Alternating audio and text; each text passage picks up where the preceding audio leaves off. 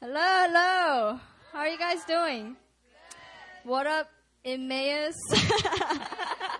I always wanted to kind of do this, but I'm not Emmaus, so now I get to do it. Uh, I really claim that prayer of Eunice for healing.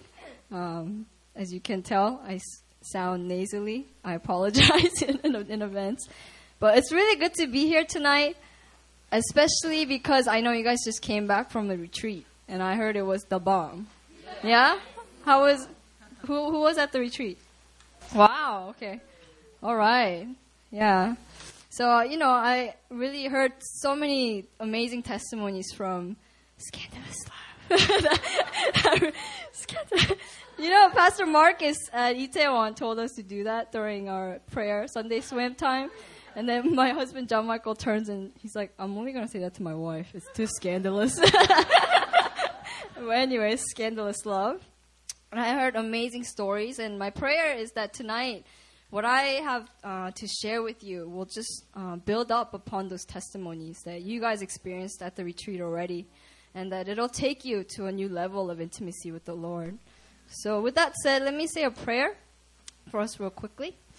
Um, God, we thank you so much, God, for your love and how you have shown us, um, Jesus, your true love for us, God. And through the word that I'm about to share today, I just pray, Lord, that you will open uh, their hearts even more and go deeper and deeper into just the intimacy that they were able to experience with you at the retreat. That you will only uh, make that uh, grow and to, um, yeah, just go deeper into your knowledge of who re- you really are, God. So we pray blessing over this word, God. In Jesus' name I pray. Amen. Sorry.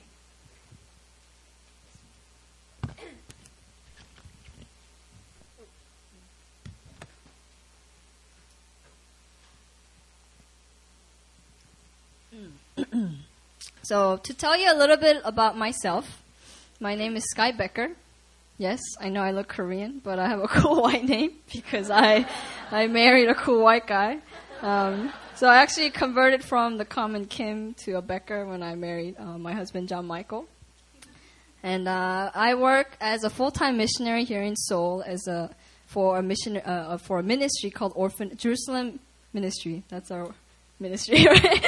yeah, Jerusalem Ministry. It's an orphanage ministry uh, serving the orphans in Seoul. And what we do is we hold many camps and we also train volunteers to go into different homes.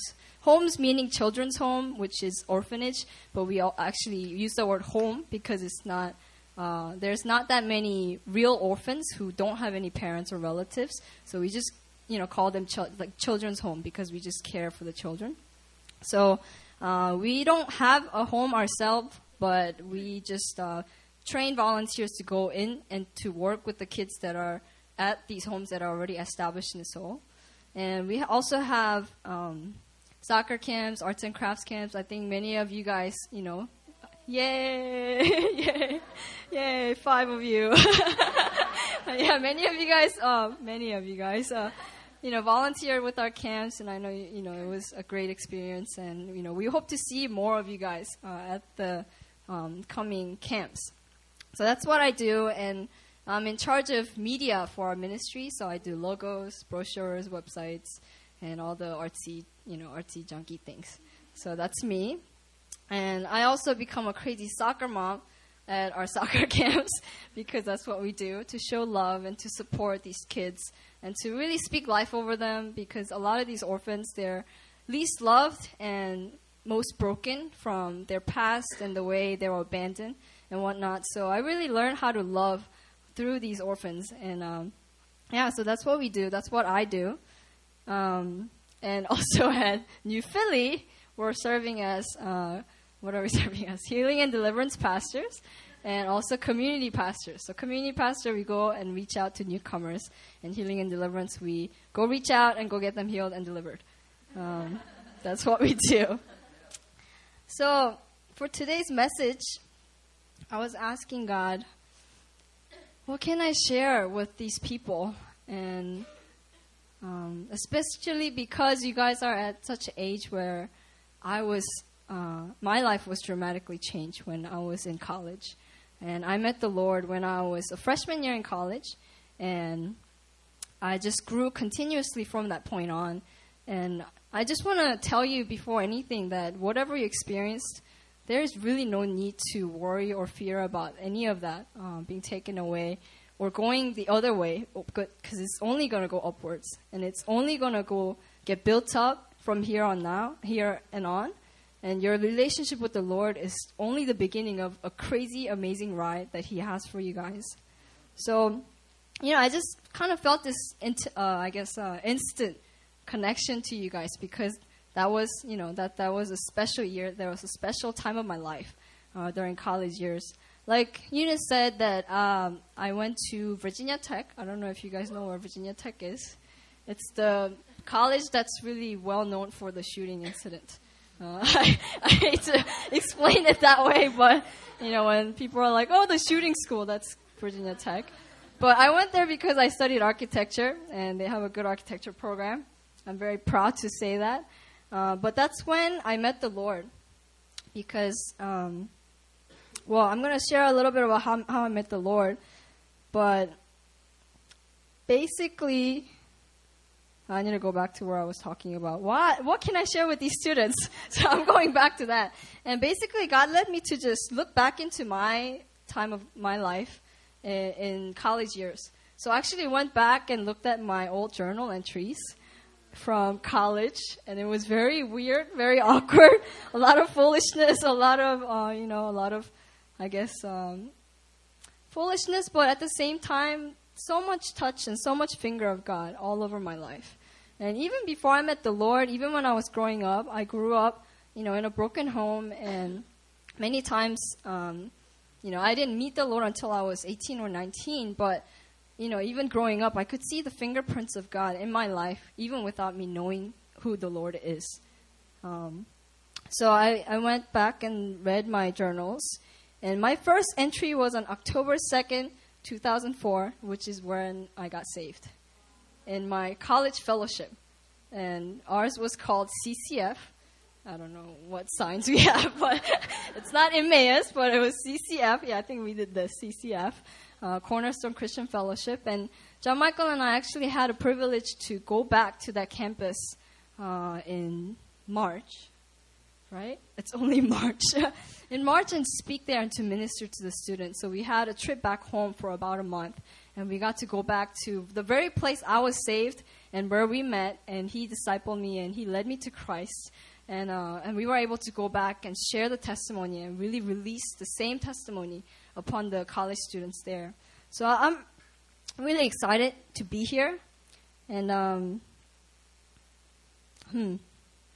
And I, I could see that when I was reading through my journals that I was ever since I met the Lord in college, first uh, freshman year in college, that my walk with the Lord and my growth in the Lord was consistent until now, uh, until who you know how I became who I am now, because you know I'm here serving the orphans, doing God's ministry, and I never thought I would be here, but God has taken me through the through a journey where I was able to consistently grow, uh, starting from when I met the Lord.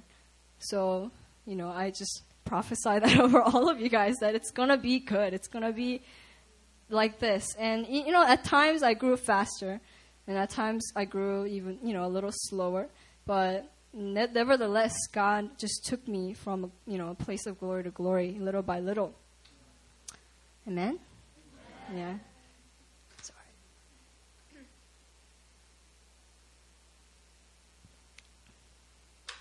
So, I saw, I found that one of the biggest struggles I had in college was, what do you think it was? Boys! yes. Eunice knows, and John Michael knows too, because uh, he actually knew my, all of my ex-boyfriends. I mean, I only had two, but he led me through the whole healing process and counseled me through all of them. So yeah, my biggest thing was boys, and uh, I had a lot of boy dramas and also family dramas growing up.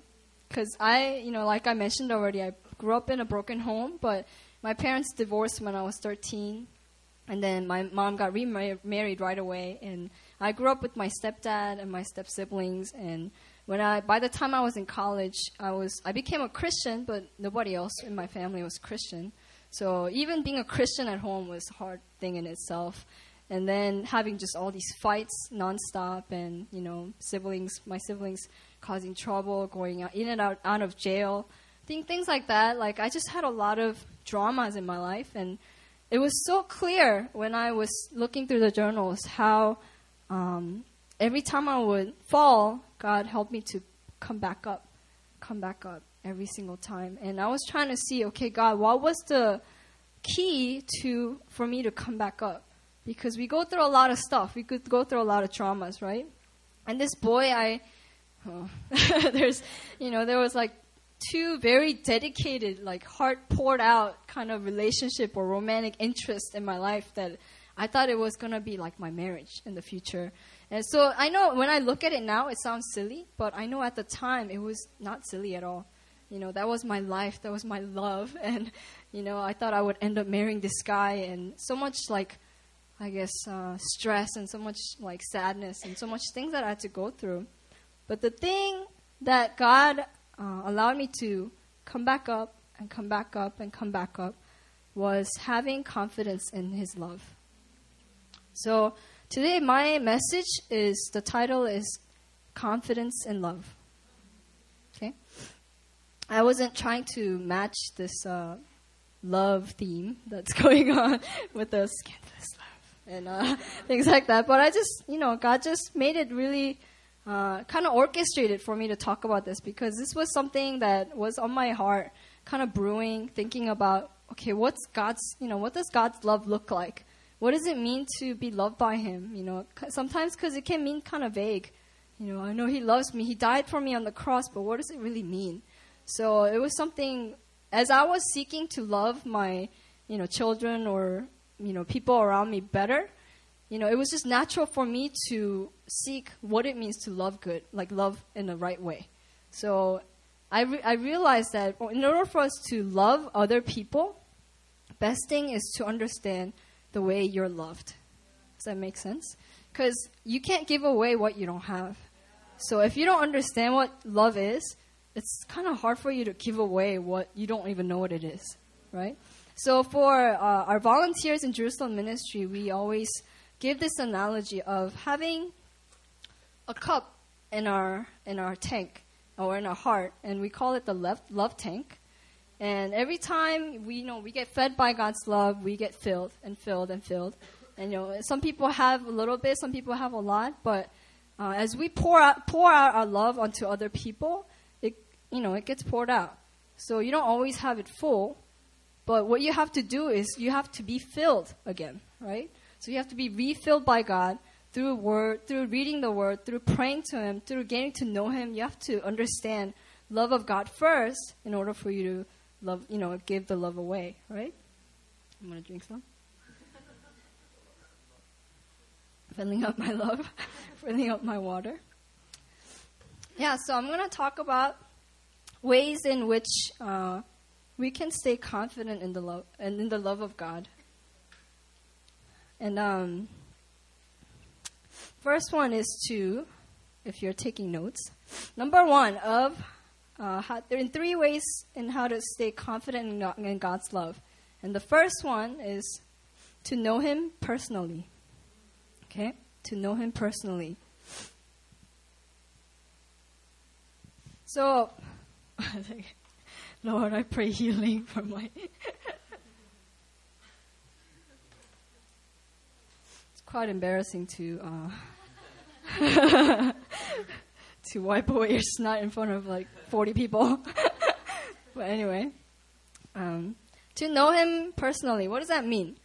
So that means not just to know Jesus and know God as who everybody else says he is. Okay? Because think of him like a person. Uh, I'm going to give you an example. You know, like with your best friend, you know exactly what your friend is like and the way you can communicate with her and him and the way you can connect better and what she likes, what he likes, right? With your best friend. And for, for instance, my best friend Semi, who goes to Hillside, and I tend to mention her every time I preach, so she should feel really special about it. but she, you know, I've known her since ninth grade, and but when I first met her, I did not like her.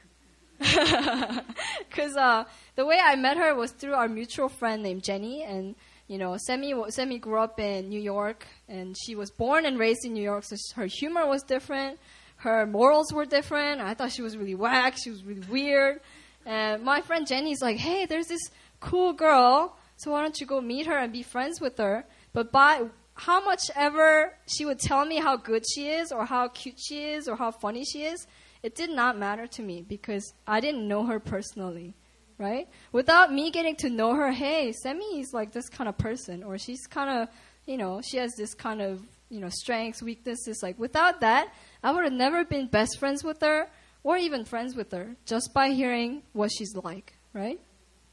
So it's the same way with God, and it's the same way with Jesus. And many people stay exactly where, where they were with the knowledge of Jesus uh, from when they first met him, and they don't move on or they don't pro- uh, progress uh, with their relationship with God if you just stay at where you are. So you have to be intentional in the way you want to get to know who Jesus is.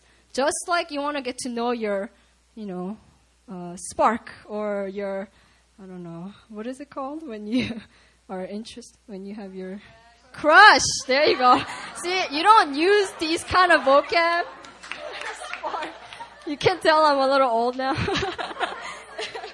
yeah, yeah, I don't use this kind of vocab once I get married, so I totally forgot. But you know, like your crush.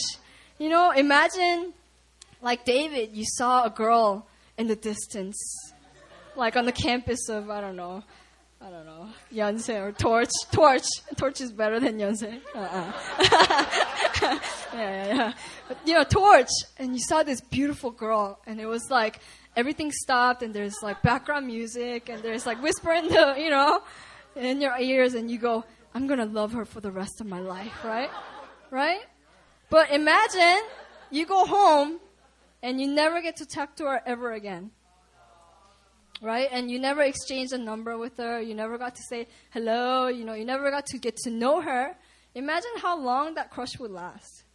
I think it would only last maybe a few weeks, maybe a few months, you know, for the longest. But I doubt it could go any longer than that. I mean, tell me about somebody who's had just a crush on somebody that they never talked to, never got to know better than just a beautiful face, but, you know, liked the person for like 10 years.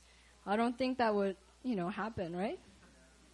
So you can't love Jesus for the rest of your life banking on the first love at first sight experience with him. Okay? You got to find out what he likes, whether he likes chocolate chip ice, you know, chocolate chip mint ice cream or cookies and cream, you know, whether he has a sarcastic humor or a dry humor which I doubt he has a sarcastic humor because he's too nice, you know, he's too kind. But I believe he has a dry humor because I have a dry humor and we get to laugh about things together, right? So, the reason why I'm sharing all these things is because I want you to think of Jesus at a personal level. You know, you got to know him as your friend. You know, we always sing it at Sunday Sunday Sunday Bible study or as what is it? Sunday school. Sunday school. I didn't. I never went to Sunday school, so I don't even know what it's called. I, I was saved in college, so I don't know.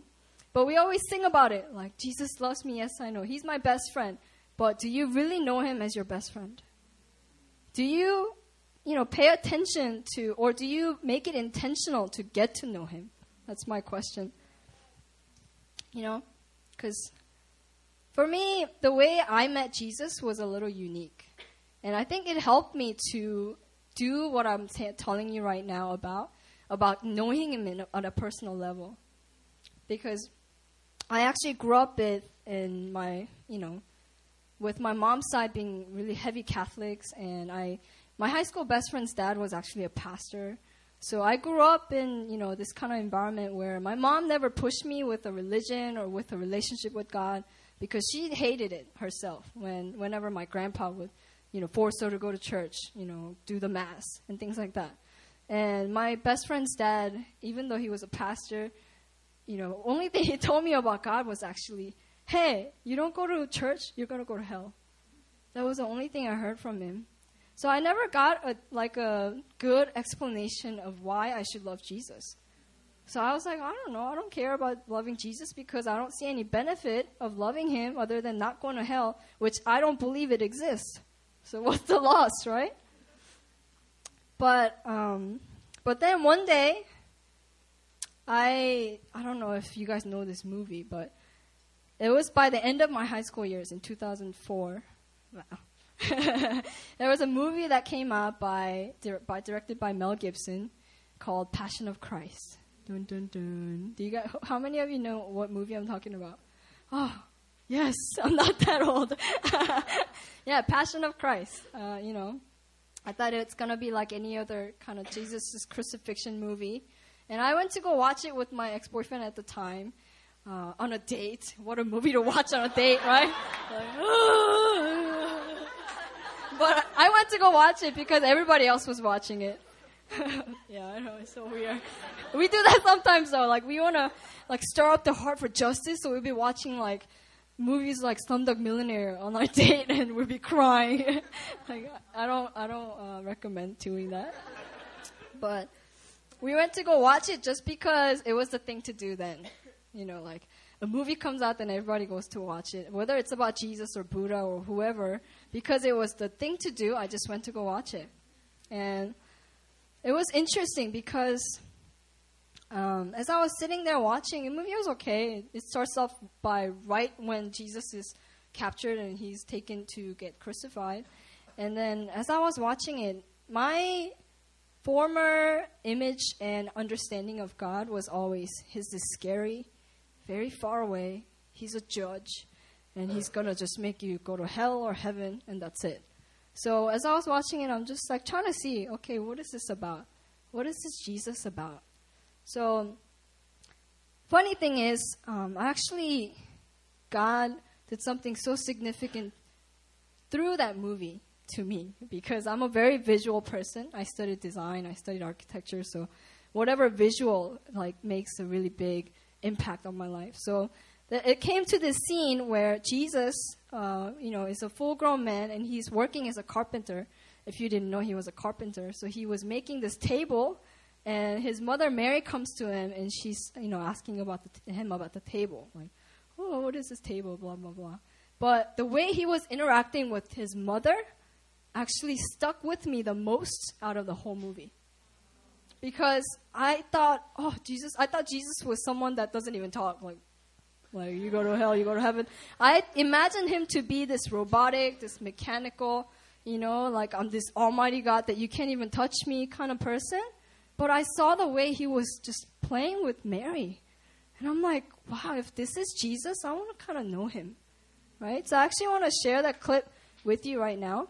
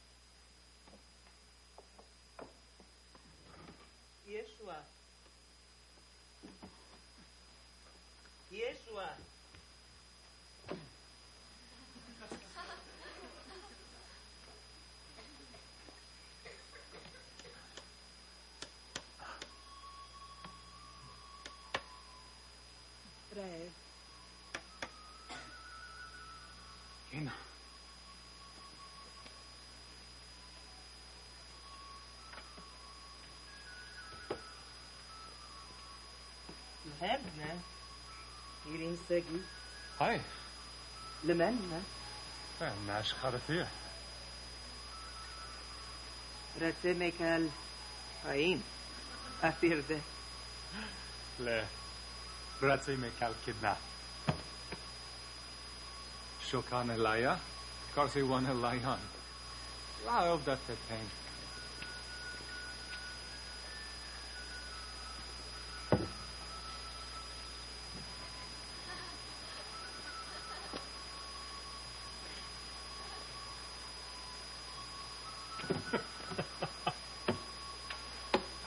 min laita.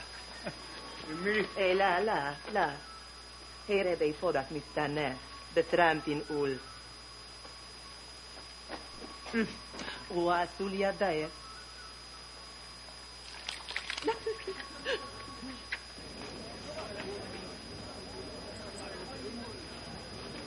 That's good.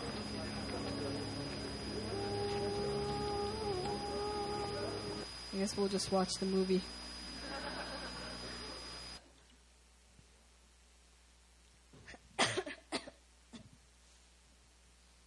Jesus was hungry. He also had to wash his hands before he went to go eat. And the way he kissed his mom and just gave her a hug, um, I think I was more touched and felt like crying more than when I was watching him being nailed on the cross. Because I knew of that all the time. I knew of him dying on the cross for me all the time. But this was something new. Jesus playing around with his mom and being so personal, being so real, being so um, like us.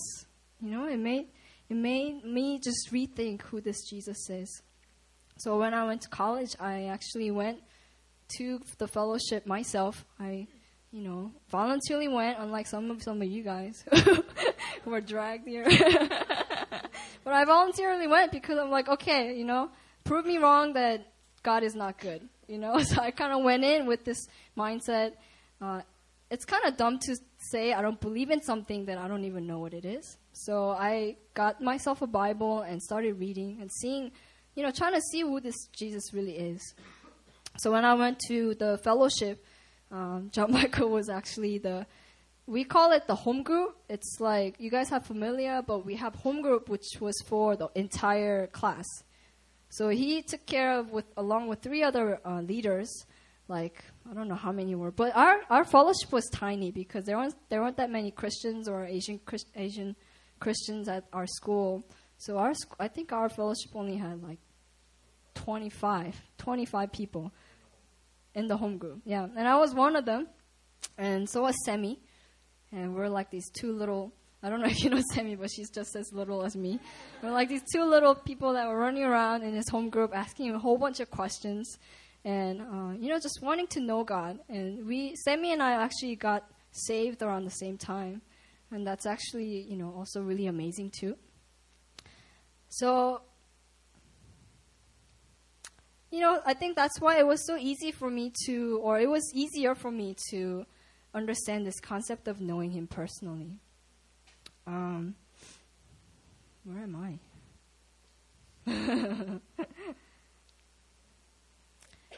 so, how do you know? How do you get to know Jesus personally? How do you get to know Jesus personally? Anybody? Good job, David. Good job. And what else? What else? Read the Bible. Yeah, that's really good. You know, I'll be honest, when I first got to know Jesus, it was the hardest thing for me to read the Bible. Who can agree? I, I didn't know what it was talking about. It was it sounded like like uh, riddles and I'm like, is this even English? Because I don't understand what it's saying.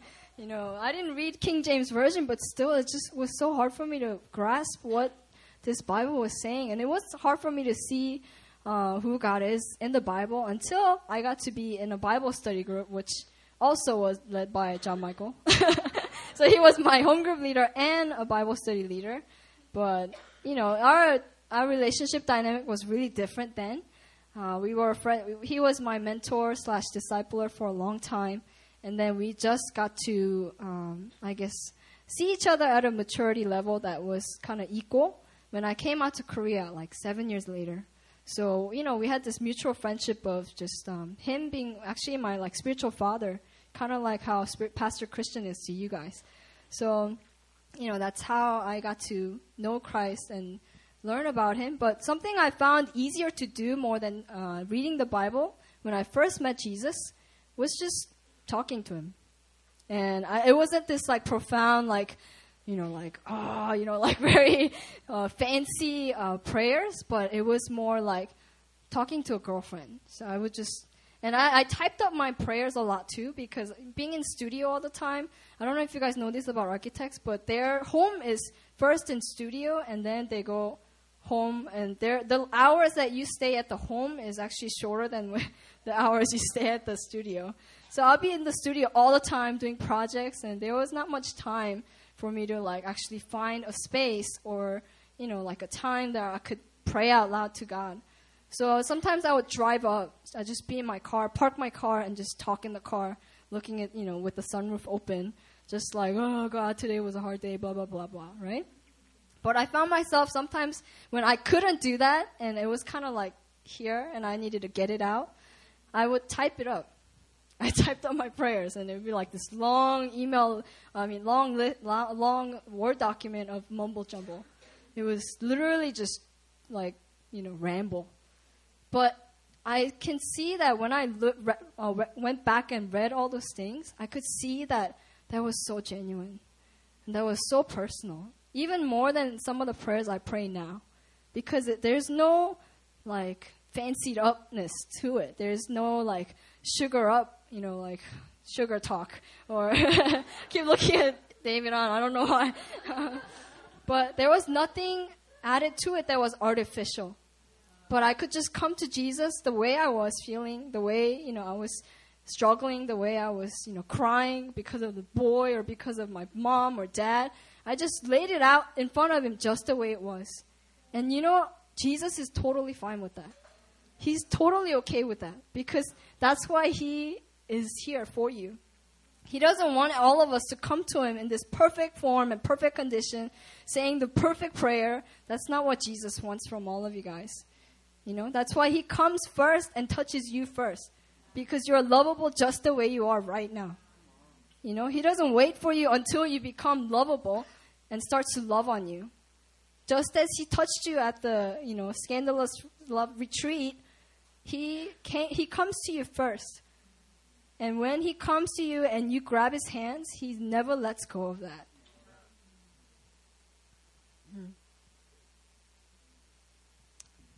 So I want us to tar- turn to Psalm 77. Actually, that's the today's scripture I want to share with you guys.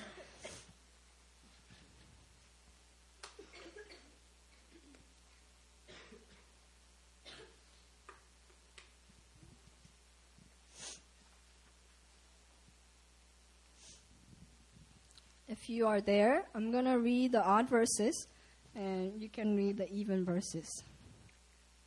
And as you as we read this uh, psalm, I want to point out that psalms, a lot of psalms were, you know, song, psalms are songs, but a lot of the psalms kind of sounded sometimes like my ramble, because you know the psalmist, whoever wrote it, would kind of start off with God, I owe to me, you know, I'm struggling, you know, like where are you? Like he would be very like straightforward with the Lord.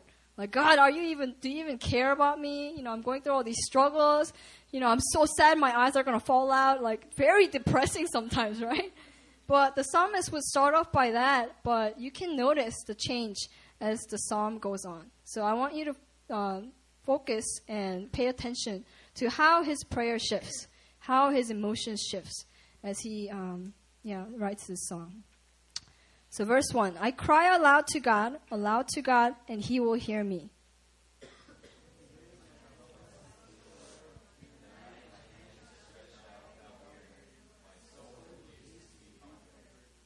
When I remember God, I moan. When I meditate, my spirit faints. Selah.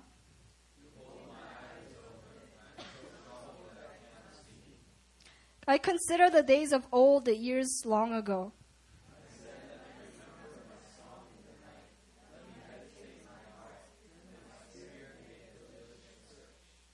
Will the Lord spurn forever and never again be favorable?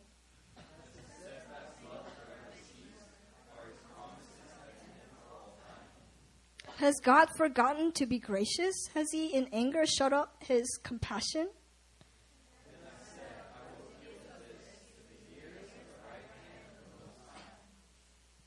I will remember the deeds of the Lord. Uh, wait. Yes, I will remember the deeds of the Lord. Yes, I will remember your wonders of old.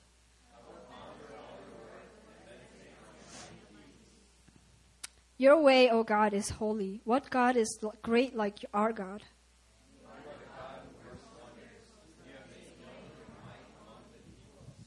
You with your arm redeemed your people, the children of Jacob and Joseph.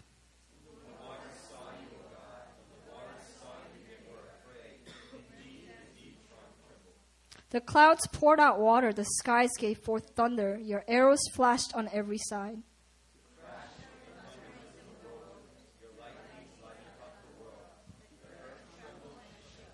Your way was through the sea, your path through the greatest great waters, yet your footprints were unseen. Hmm. So, can you notice the change of his prayer during this uh, psalm? He goes from God, you know, I, I can't bear what I'm going through. Are you here? Did you forget about me? How can you leave me? Did you forget the promise? But then he goes uh, on to saying, saying, Then I said, I will appeal to this, to the ears of the right hand of the Most High. That means, uh, in easier English, it means, I'm going to remember, I'm going to go back to the ears of the right hand of the Most High. So the, the, the times that God was there with them, He's going to go back. And He's going to cling onto those times, right? And I want to point out that the way He was coming to him all raw, like, you know, this is what I'm going through. Like, just like I said, I used to do that, you know, in college. The way I would, you know, just talk to him like he's my girlfriend. He, it could only be done because the psalmist thought of him on a personal, knew him on a personal level, right? The psalmist would never go to like a stranger and be like, "Have you? you how can you do this to me? Did you forget about my promise? You know, our our promise." We can't do that to someone we don't know, right? But the psalmist is able to say these things to the Lord because he knew and uh, had that personal relationship with God. And um, and this is where my point number two comes from. When you look at the verses um, ten through 15, it talks about, Then I said, I will appeal to this, to the years of the right hand of the Most High.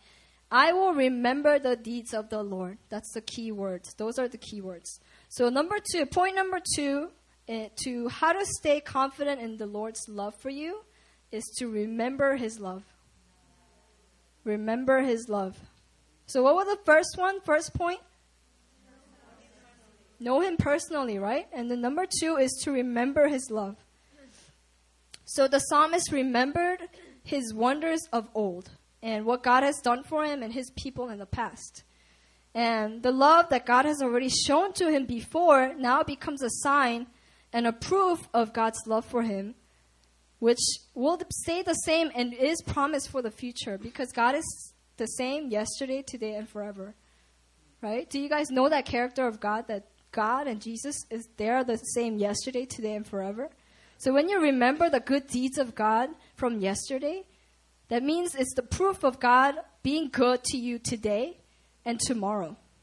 Right? So that's why there is a power in remembering what He has done for your life. Because you're saying, God, this is your character.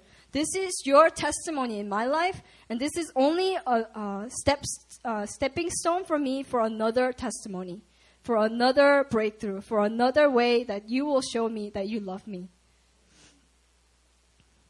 So I have a crazy testimony with my family. I mentioned before that how you know how it was so hard for me to grow up and go through all the you know cra- crazy family dramas and whatnot, and they were all non-believers. So I was praying in 2008.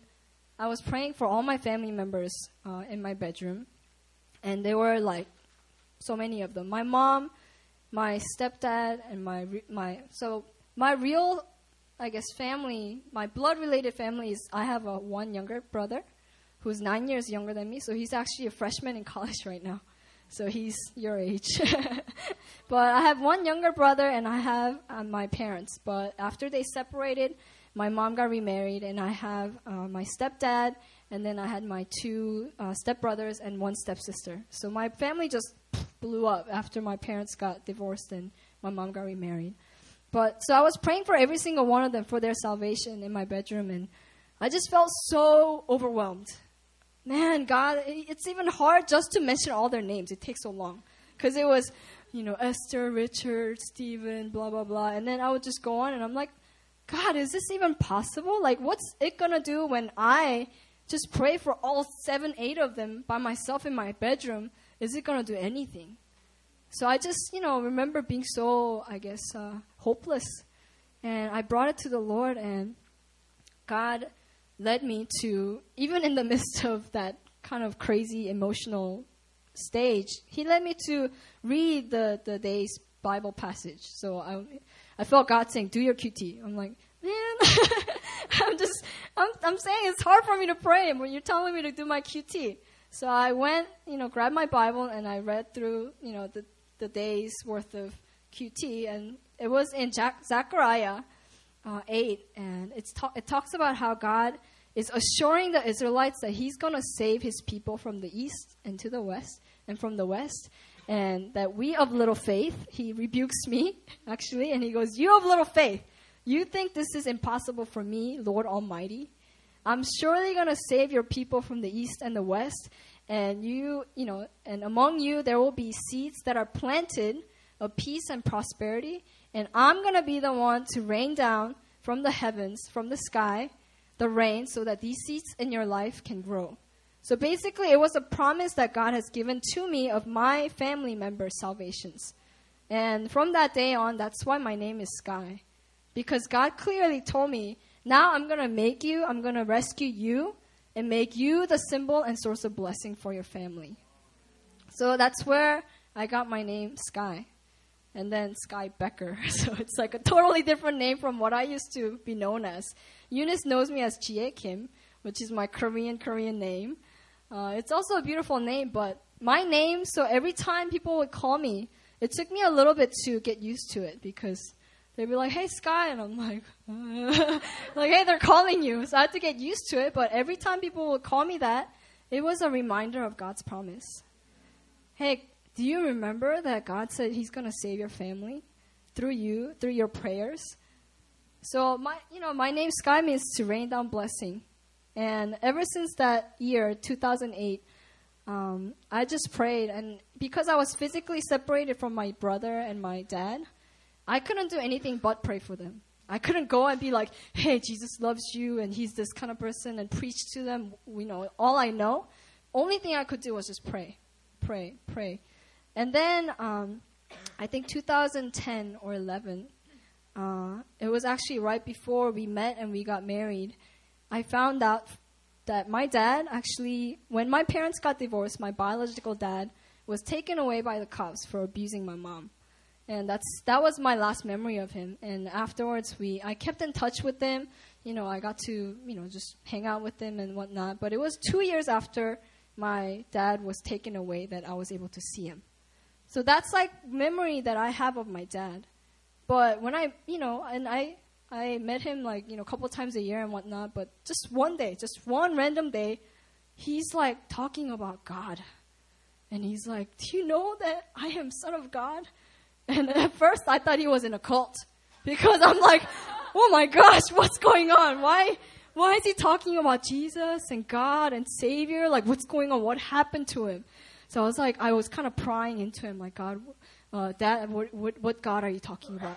You know, what kind of, what kind of, like, what, what's your theology? Like, and then I come to find out that he got saved. You know, he actually went to church because he felt convicted that somebody pointed out, hey, your daughter's been praying for you so long. How, you're, why don't you just give it a try and go to church? So my dad went to church because of that person that he happened to actually live with in the same house. And then they went to church, and he, the 목사님, the pastor, was doing an altar call, and my dad just got up and gave his life to the Lord. It was that easy. and now, whenever we, you talk to him, my dad is like, you would never think he had such a past. You would never think he had a past of beating his wife. You would never think he was once so depressed and so down that I feared being around him. He's so filled with joy. He's so in love with the Lord that his life is just 180. And he will not stop talking about the Lord. And sometimes I tell him to stop because it's too much. I'm like, can we talk about something else? I know God is good and you love God, but hey, how's your life? You know? But my dad is totally different person. And um, and also my brother, uh, you know, he has his own testimony and past and whatnot, but he went through his because he was separated from his sister and his mom when he was four. He was only four, and my dad always worked, so he was always alone in his you know house. And he said so many times he just felt so alone that he was you know so depressed at such young age and went through so many so much I guess um, I guess even suicidal thoughts sometimes. But God has met him in his bedroom and he felt so alone. That's when God came to him and said, You're not alone. I am with you. And he dedicated his life to the Lord. And he's actually coming out this summer to work with North Korean refugees. And he has a huge heart for Korea and for doing orphanage ministry and things like that. And God's just taking care of my family. And there was nothing I could do. You know? So, and then my mom is not saved yet. Don't get too excited. She's not saved yet. But why am I t- telling you all this? Because I know the same God that saved my brother and my dad will save my mom. It's just given. I'm not even like, whoa, like please. I just, I just declare the truth. God, you are the God that saved my brother, and saved my dad, and I just declare that that's your character, that's your plan, you know, that's the, just the love that you have for my family, and you promise me. So I just declare that it'll come soon. It'll come fast. You know, I declare my mom's salvation today. And then it's been for a long time that I've been praying like this. But I can do this because I can, I'm confident in the testimony of God that's already in my life. Um, so it's important to remember. It's important to remember. And another thing I want to say is that say, okay, I just met God, I just met Jesus, so I don't have testimonies to stand upon, right? But I want to tell you that even before you knew the Lord, He's been working in your life. And He's been there with you. And that's why you were able to come and meet the Lord, because He was already at work before you even knew it, right? Because um, the way, another way, other than this awesome movie, another way that really helped me to have that confidence in the love of God was through actually my husband, John Michael, when he was only my leader and my mentor. Because, you know, growing up with the abusive father figure, and my stepdad was actually, you know, also not that loving either.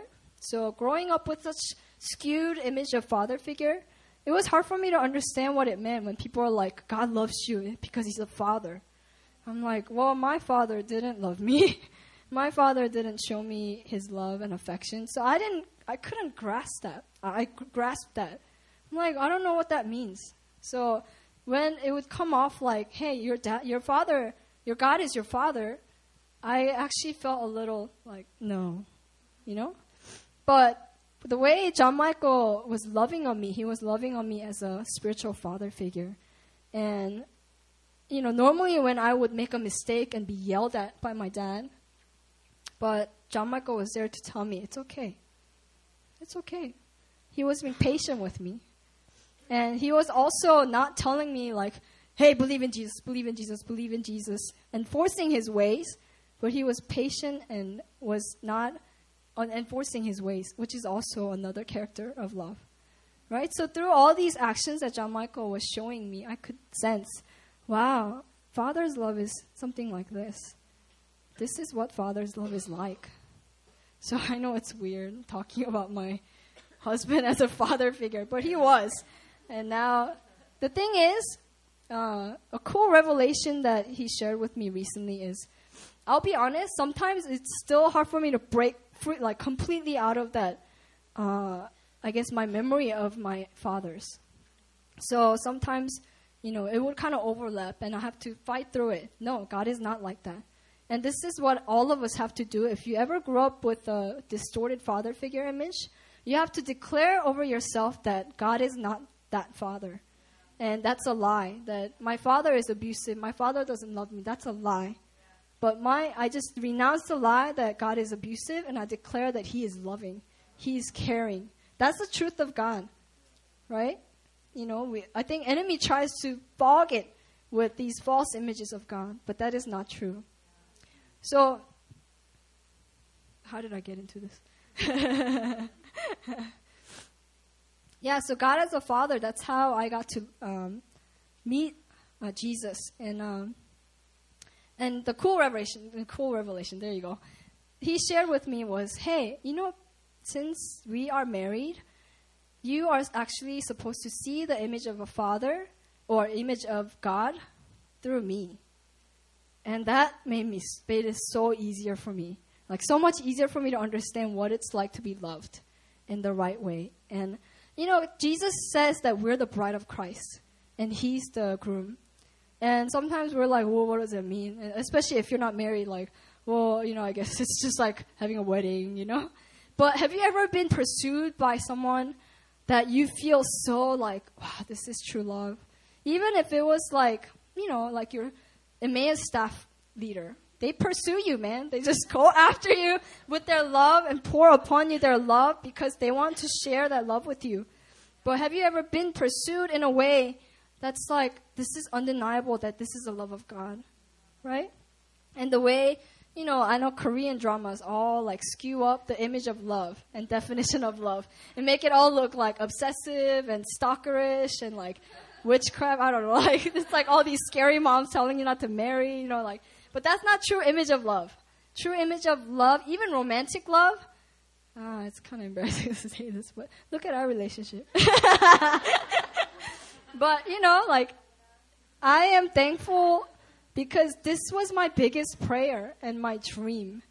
Growing up in such a hard family, my only prayer and dream for the future was to have a happy marriage and a happy family. And God was so faithful to the T. He was so faithful. And He is. He is. He's blessing our marriage so much.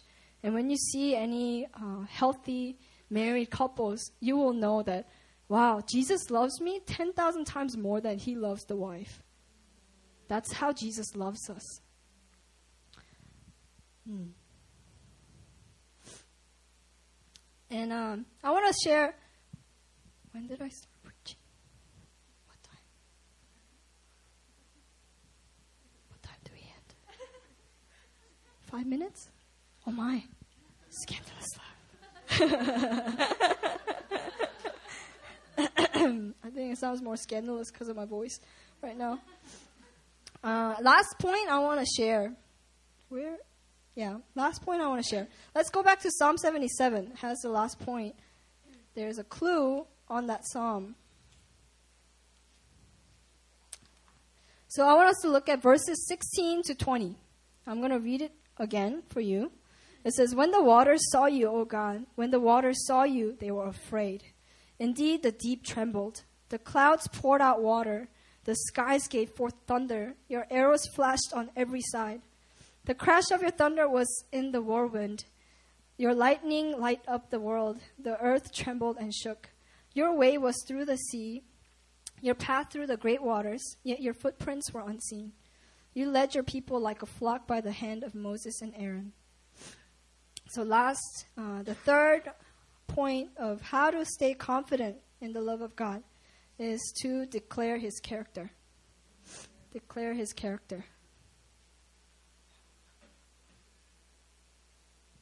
So, in this psalm, the towards the end of the psalm, the third part of it that I just read, the psalmist is what is ba- basically doing is he's declaring the character of God, declaring who God really is.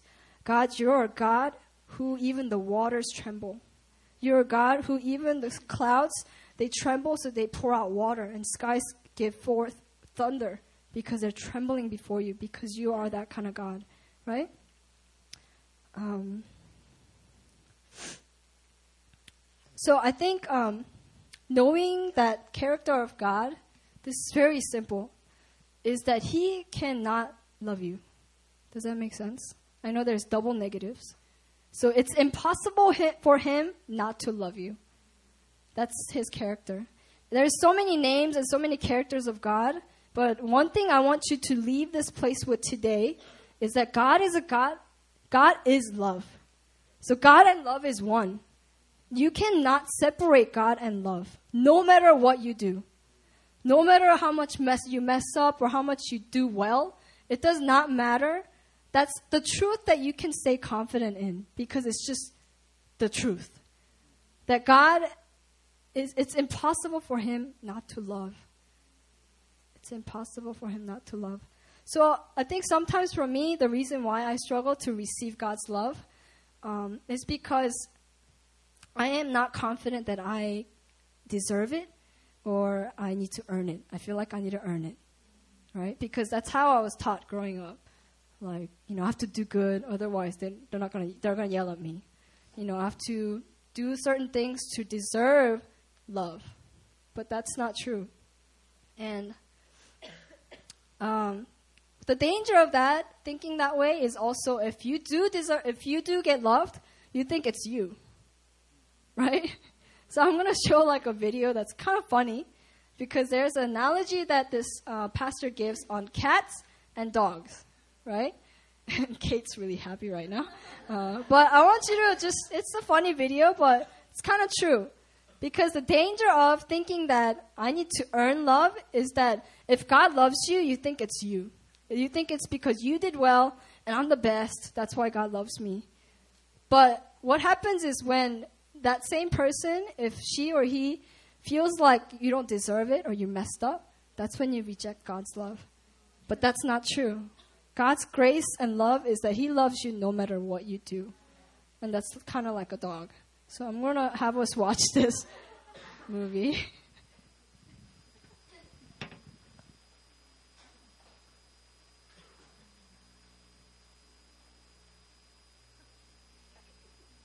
and dog theology. Who's a cat person here? Okay, you're admitting it, so that's good. But okay, so some people are cat people, some are dog people. But here's the deal: you get a cat, okay, and you feed the cat, you love the cat, you get the toys for the cat, and all this stuff. And what the cat understands, from my observation, what the cat understands is, wow, this person loves me so much. I must be amazing.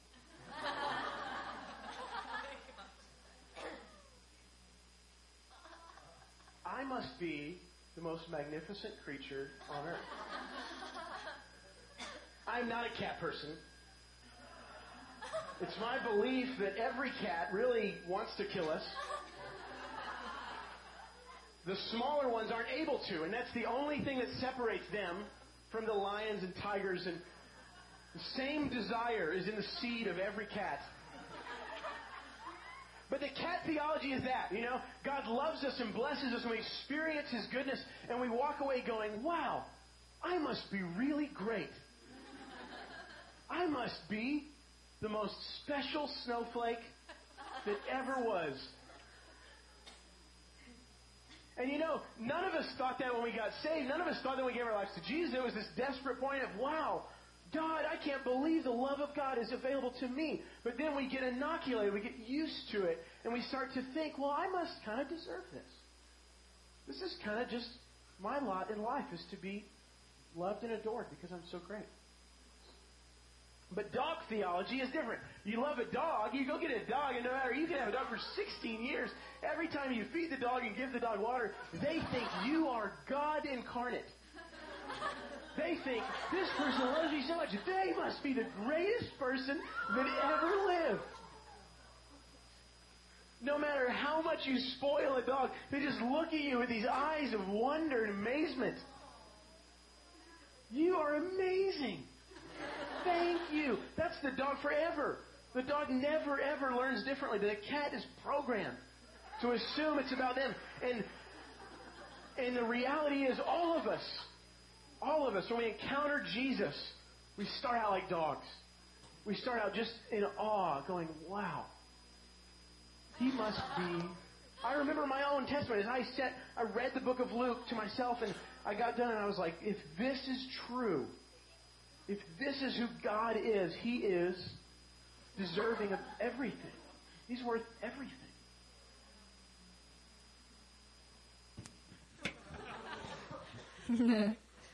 So let's all be like dogs. no offense to cat people. Uh, but I think that says a lot. Um, hmm. Yeah, I think that just sums up. Uh, I think we want us. I I want us to really be in that place of, wow, God is so amazing, because that's just His character, and um, the reason why I uh, titled this message "Confidence in Love" is because I was really touched and meditating on this song called "Confidence in Love" by John Thurlow. Yeah, it's it's it's a cute song. The melody is kind of like bouncy, and I was listening to it, and then I found myself being like, because it was so, you know, too. It was kind of like in my heart because I wanted to let you listen to it, but you can't go home and listen to it because Tina's staring at me. But but the lyrics goes, it's okay to believe. Open up and receive. I want you to have confidence in my love. And it goes, It's okay, it's good and right to believe in my love. And then the chorus is what really got me. Stop acting as though you could earn it. I don't love because you deserve it. I love you because that's who I am. Let love win. And and then this is his response. Lord, I know you love me Yes, I know you love me. Right here, right now. No one loves you like I do, is what God says back to him. Right? So, yeah, I want us to really take these three ways of staying confident in love. Uh, and I know um, another thing is, I heard that the staff washed the feet of who did they wash the feet of? Students, everyone. Seriously? Man, that's a lot of stinky feet. but I heard that, that they, they washed your feet. And I just want to commend that these staff members, they are really laying down everything to love you. And that's also another way you can stay confident in the love of God. Because uh, the first person and only person that has washed my feet the same way was John Michael. And it was uh, before I went through my healing and deliverance session, uh, which is, you can learn about healing and deliverance later, but it was, um, yeah, he washed my feet at his house with, along with other um, of my classmates. And I just broke down. And I know a lot of you guys broke down in tears, I heard, when the staff washed your feet. Because it's the perfect picture of Jesus Christ coming at your level or lower to wash your feet to lay down all his rights, all the, you know, superior. He's, he's the Lord, he's God, but he came down below your level and washed your feet. And that's the way he loves us. That's the way he will always love us. And that's the way he loves you right now. So, what's number one? To know him personally. Two, to remember his love. And last one? To declare his character. Let me pray. Um, God, you are so amazing. You are more amazing than anything or anybody in this whole world. And I thank you, God, that your love only goes deep as we continue to walk with you. So I just pray blessing over every single student that is in this place and every single staff members and everyone that is in this place that you will mark their lives with your love.